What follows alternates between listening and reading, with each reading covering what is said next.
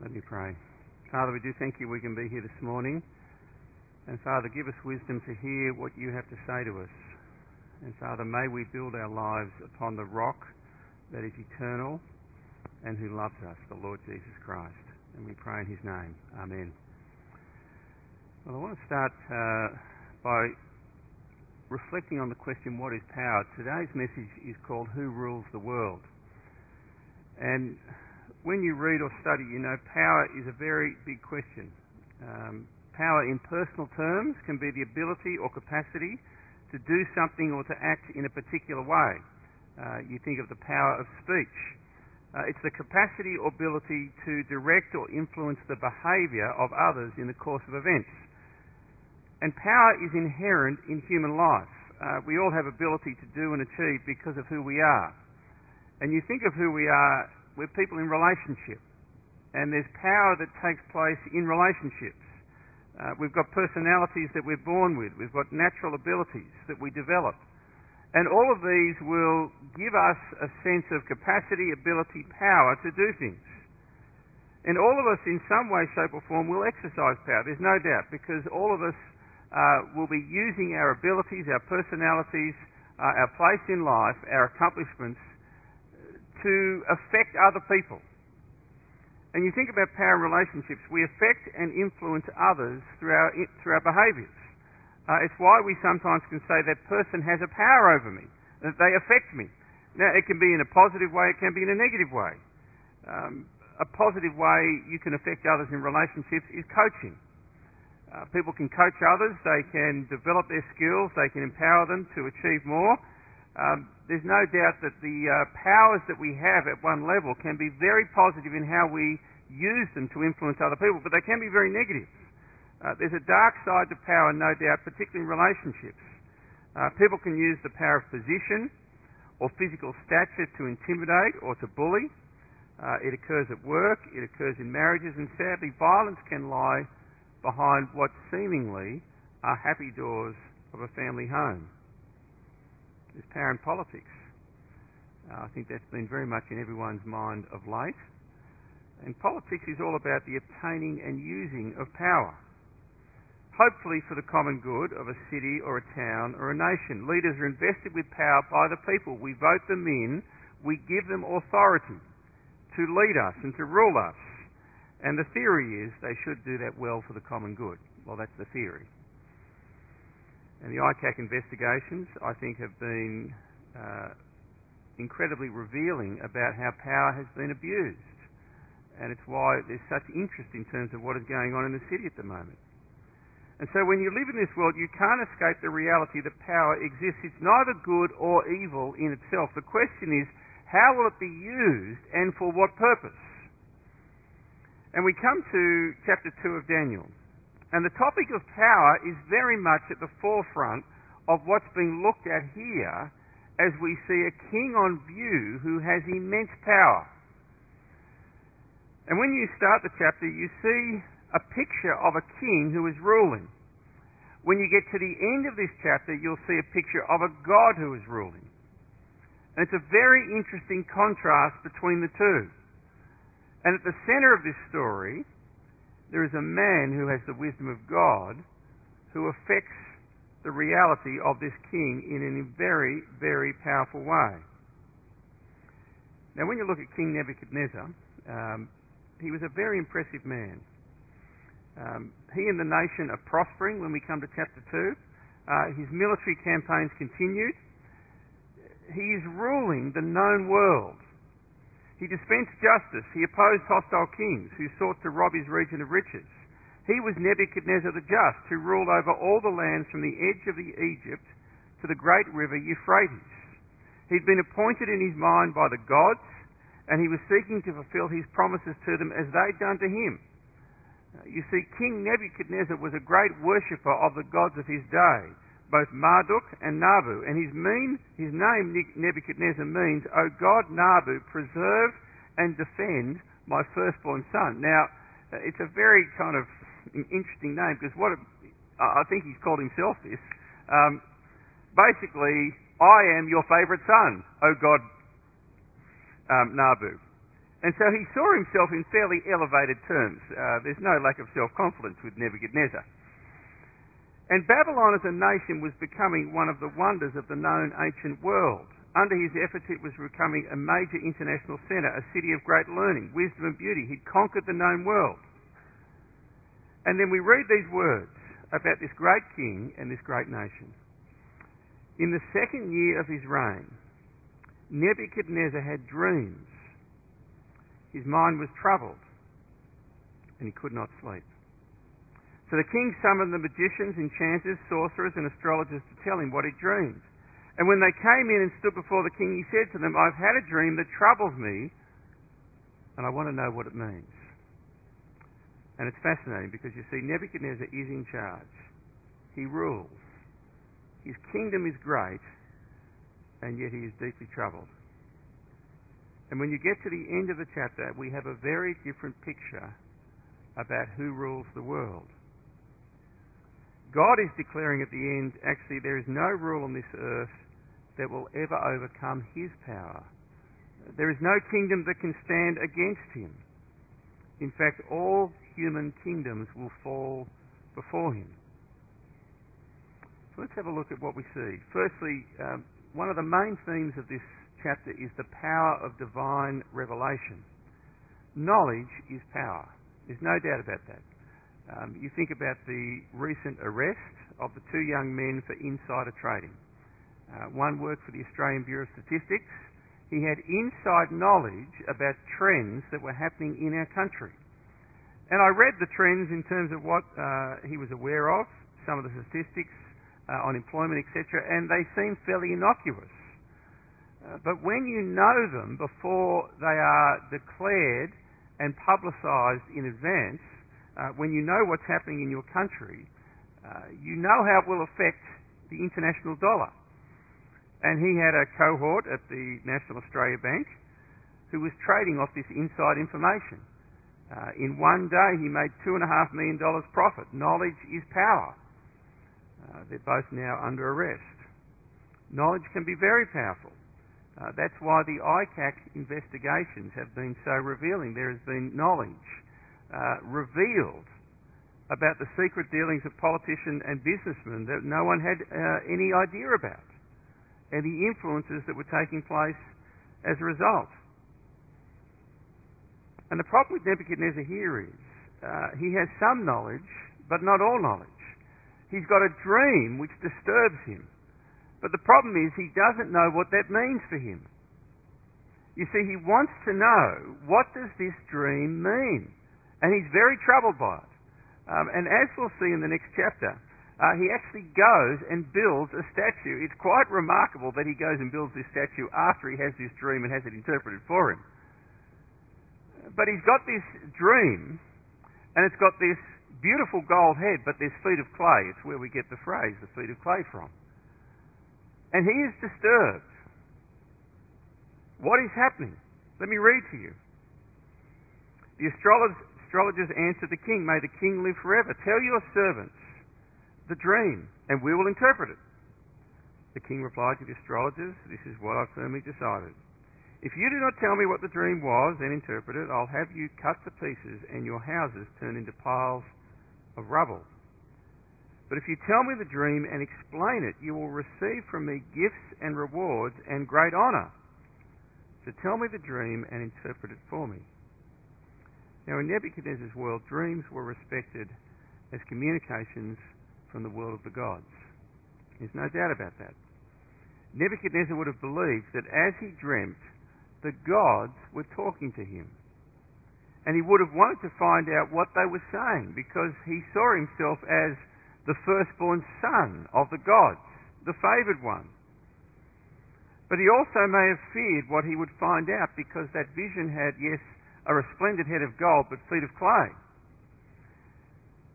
And it's worth saying this is why he'd fostered such a large group of astrologers and wise men and looked after them so well. And there's no doubt the astrologers and the wise men were very well looked after by King Nebuchadnezzar because he wanted to have a group that he could call on in times of need like this to discover what dreams meant. And what would normally happen is the person requiring an interpretation would tell the dream to the uh, wise men, and they would look up their dream manuals, and they had these uh, sets of manuals which historically had uh, collected all the dreams that they knew of and the interpretations that had come, and they would look them up and they would give an interpretation, which is why they said, May the king live forever. Now, tell your servants the dream and we'll tell you what it means. And the Babylonian wise men are horrified when King Nebuchadnezzar won't agree with them. No, no, you tell me the dream and the interpretation, and if you can't do it, your head's going to roll. Now listen to what the wise men said. It's quite profound. Verse 11. What the king asks is too difficult, and you can imagine they're quivering. No one can reveal it to the king except the gods, and they don't live among humans. And you can hear them pleading. Nebuchadnezzar, this is outrageous. No one can do this. No one's ever done this. How on earth do you expect us to know what the dream is unless you tell us? No one can reveal it except the gods, and they don't live amongst us. You see, this Nebuchadnezzar is groping in the dark, and the wise men, they are groping in the dark. They need a word from God. But the gods, in their mind, well, they don't live amongst them. How is this possible? And you see, this is the problem of religion. Uh, religion, in short, is the thinking and philosophies of men about God. And you think with me about the three major world religions. Uh, Islam, well, it's the writings of Muhammad. It's a human reflection, interpretation of who God is. You think of Buddhism. It's the writings of the Prince Siddhartha Gautama, who's known as the Buddha. And its, its reflections on life. Now, the Buddha did not consider there actually was a God. Uh, in kind of technical terms, philosophically, Buddhism is atheism. Uh, there is just this existence that goes on. Uh, in Hinduism, there's a large collection of rituals, beliefs, and practices that are many and varied from many different writers and thinkers. And they believe in many gods. And what they have in common, all of these, is it's human writings about a God who is not here, that they reflect on. The Christian faith is very, very different. And you see this in stark relief here in this chapter because you see the wise men are groping in the dark literally. They have no word from God. And you see, knowledge is power. Knowledge can bring relationship. Uh, knowledge can bring clarity and certainty, and this is what the great king wants but has not. The amazing claim of the gospel is that God has spoken. And we know him. And he actually has visited earth in the person of his Son, the Lord Jesus. But let's look at Daniel's response. He doesn't claim to have divine wisdom but rather he prays that the God of heaven will give him that.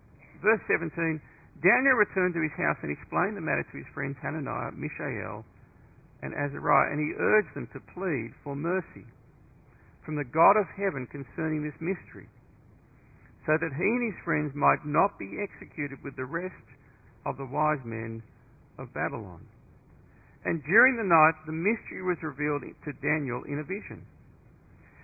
Then Daniel praised the God of heaven and said, Praise be to the name of God for ever and ever. Wisdom and power are his. Verse 21, he changes times and seasons. He disposes kings and raises up others. He gives wisdom to the wise and knowledge to the discerning. He reveals deep and hidden things. He knows what lies in darkness, and light dwells with him. I thank and praise you, God of my ancestors. You have given me wisdom and power. You've made known to me what we asked of you you have made known to us the dream of the king. And you see, Daniel's prayers were answered. Really, in desperation, he gets on his knees with his three fellow Israelites and prays, God, give us the words, the insight, the wisdom. And a vision is granted, and insight is revealed. And you see, this is the power of knowledge. Uh, it brings clarity and certainty about God and his plans. And the astounding claim of the gospel, which is so different, if I can say, to the religious claims of other religious leaders is this you can know God personally because God has entered this world. Our faith is not a ritual. Uh, there are no doubt habits and practices and disciplines involved in being a Christian as we respond to the grace that we have in the Lord Jesus Christ. But God is not this distant, unknowable God that you cannot know. You see, the gods have come down. This is the profound message of the gospel. He has visited this world. And one of the most profound descriptions of this is by the Apostle John, who lived and ministered with him for three years. And in his letter to the churches, he says at the very beginning, That which was from the beginning, that which we have heard, which we have seen with our eyes, which we've looked at and our hands have touched, this we proclaim concerning the word of life. The life appeared We've seen it and testified to it. We proclaim to you the eternal life which was with the Father and has appeared to us. And you see, Daniel is being spoken to by this God who will come in years to come and live amongst us in the form of his Son, the Lord Jesus. And the thing with knowledge is it enables relationship to take place. You can't know someone unless you reveal things about it. And one of the interesting things with ministers is you guys actually know me better than I know you often. Um, because you'll get to know about my life and my struggles and my issues, etc. And it's the true of all the preaching staff. Uh, there's things that we share. You know that my father died when I was very young.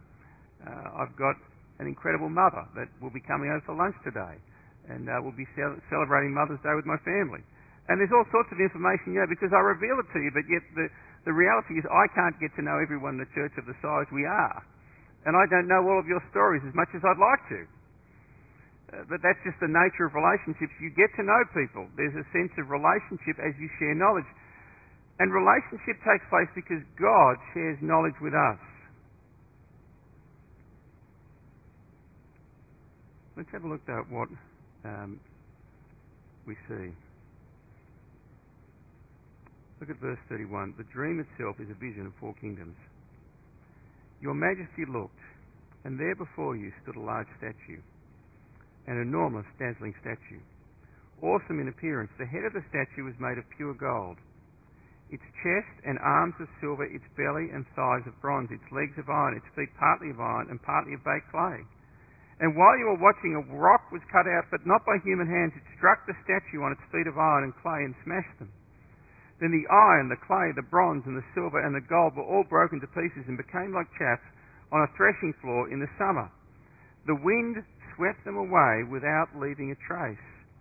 But the rock that struck the statue became a huge mountain and filled the whole earth. I wonder if King Nebuchadnezzar, uh, after he heard the interpretation of the dream, really wanted to hear it.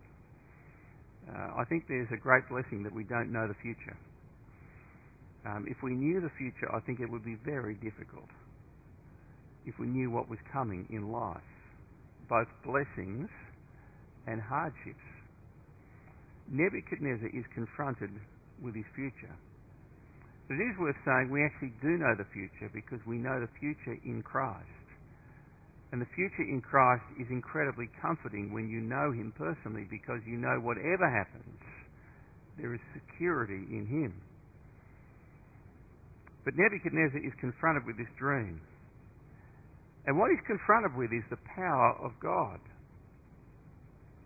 You see, the meaning of the dream, if I can say this, is not so much about which kingdom historically is which part of the body, though there is a historical correlation and fulfillment with the kings of the era, culminating in the appearance of the Lord Jesus Christ. No, for King Nebuchadnezzar, the reality that he's confronted with is this his kingdom will end. And it will be replaced by another kingdom. You see, this is a dream that is the summary of all human history. If I can put it this way, human power comes and goes, is what King Nebuchadnezzar has been confronted with. Um, this is the dream, verse 36, and now we will interpret it to the king. Your Majesty, you are the king of the kings. The God of heaven has given you dominion and power and might and glory, and in your hands he's placed all mankind and the beasts of the field and the birds in the sky. Wherever they live, he's made you ruler over all of them. You are the head of God. Now, interestingly, have you heard those words echoed before in Scripture? Do you know who they else describe? They describe Adam in the garden. And you see, Adam was meant to rule the world. And King Nebuchadnezzar is being described in the same terms as Adam. Yes, you are the one who is ruling the world. But yet note what has happened. You are the head of gold, but after you another kingdom will rise inferior to yours. Next, a third kingdom, one of bronze, will rule over the whole earth. Finally, there will be a fourth kingdom strong as iron, for iron breaks and smashes everything. And as iron breaks things to pieces, so it will crush and break all the others. Just as you saw that the feet and toes were partly of baked clay and partly of iron, so this will be a divided kingdom. See, what is Daniel saying? All human power is temporary. Everyone's power is only for a season. And you see, this is the great problem in leadership. People think they can rule forever. And they will never be brought to account and never be brought down. And is this not what we are seeing with ICAC and its investigations into the political dealings of people on both sides of the party, the House, and both in politics and business? That people think they can rule and there is no accountability and no one will find them out. People think they are untouchable. Now, it's not just politicians who um, suffer for this. We all suffer for it. Uh, we all, in some way, will have a dream of our kingdom and what we want to accomplish in life. And the very stark message of this chapter is everyone's power, everyone's dream is only for a season. We will come to an end. I was talking about this with the staff just this week. I will come to an end here at some point. Uh, it's just the reality of life. There'll be someone who comes after me, and there'll be someone who comes after them. Uh, wherever you are now, uh, you are only there for a season, and that will come to an end. You see, none of us are eternal. None of us are all powerful. None of us are all conquering. And in the worlds that we rule, do we acknowledge that? Or do we live as if, actually, I'm never going to end? This will never stop. My time will never come. That is the confronting thing that Nebuchadnezzar has to face. Daniel says to us if you think that way, that you can rule your world forever, then you're deluded. And you see, this is why King Nebuchadnezzar is so affected. It's only the second year of his reign. And life is going so well. And he has this dream and thinks, oh dear, what does that mean? He's confronted with his mortality. That's why he's so disturbed even though he's so powerful. You see, the second thing you see is we all have feet of clay. Such a great phrase that's entered the English language. And it came originally here from Daniel. And all of us have feet of clay. You see, the dream is told to Nebuchadnezzar, yes, your kingdom is impressive, but there's a fatal flaw. Though your head shines like gold, the kingdoms of this world have feet of clay. And you see, no matter how impressive we may look, we actually all are weak and have fatal flaws. It's the great reality of the human condition that though there is incredible beauty about the human condition, made by God in His image, all of us have fatal flaws. And all of us are in need of redemption. And you see, what comes in the dream is the rock. And the rock is fascinating because you think about the materials that are in this great statue, which really speaks of the human hubris of our dreams and capacity to try and build things after our own image. Uh, there is gold. There is silver. Uh, there is bronze, there is iron, there is clay, and they're all impressive in their own right. Gold is incredibly beautiful and sparkles and We love it for all sorts of decorative materials. Silver the same. Bronze has uh, other great qualities. Iron is so strong. Clay can be moulded into such works of beauty and art. And then you've got a rock. Rocks are very unimpressive materials, to be honest. Um, where do they normally go in the building? Down the bottom, out of sight. And this kingdom is made of rock that is coming.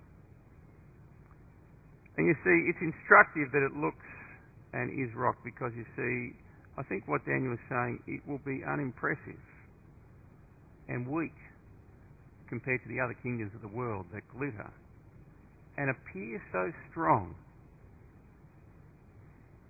And in the vision, it appears very small. Verse 34 While you were watching, a rock was cut out, but not by human hands. It struck the statue on its feet of iron and clay, and it smashed them. Then the iron, the clay, the bronze, the silver, and the gold were all broken to pieces and became like chaff on a threshing floor in the summer. The wind swept them away without leaving a trace. You see, there was nothing left of King Nebuchadnezzar's dream and vision and kingdom, or any of the other kingdoms. But the rock that struck the statue became a huge mountain and filled the whole earth. You see, this unimpressive, worthless object becomes actually all powerful. Though it starts small and is not noticed, and is so weak compared to the other kingdoms of the world, it becomes massive and takes over. And it's not made by human hands and it can be, cannot be overcome. It is unstoppable and it's unbeatable. And of course, we know this rock is Jesus. And it's such an apt picture for him and his kingdom and his rule. You see, he was the one who was despised and rejected. He didn't glitter with gold. He did not appear to be as strong as iron and crush people, but rather he came in weakness and offered himself up to death on a cross. But yet, as is the rock in this dream, he is the stumbling rock for all people. Because he's not made by man, he was made by God. He is the Son of God. And he will rule forever. And what Daniel confronts Nebuchadnezzar with is that in that time there was a coming kingdom that would look unimpressive and small but would be of God. And it would gradually overcome all the other kingdoms of the world until it ruled. An eternal kingdom. And the question is, which kingdom was King Nebuchadnezzar part of? It's the same question for us. Do we base our life on the rock? Or are we just building our own visions and dreams like Nebuchadnezzar was? You see, at the heart of this chapter is a reflection on wisdom when it comes to power. Who are we really building our life upon? Are we building our own kingdoms? Or are we building the kingdom of God, basing our life on the eternal rock that cannot be moved, the Lord Jesus Christ. He is the one that we must trust in and base our life upon. And He is our wisdom and strength in life. Let us pray. Father, I do pray that we would learn from this confronting vision and interpretation of the vision we all have power that we can exercise in this world. None of us have the power that King Nebuchadnezzar had, but yet we all will seek to influence and do and dream and build. But Father, may we build our life upon the rock. May our dreams be of His kingdom. May we know Him personally. We pray in Jesus' name. Amen.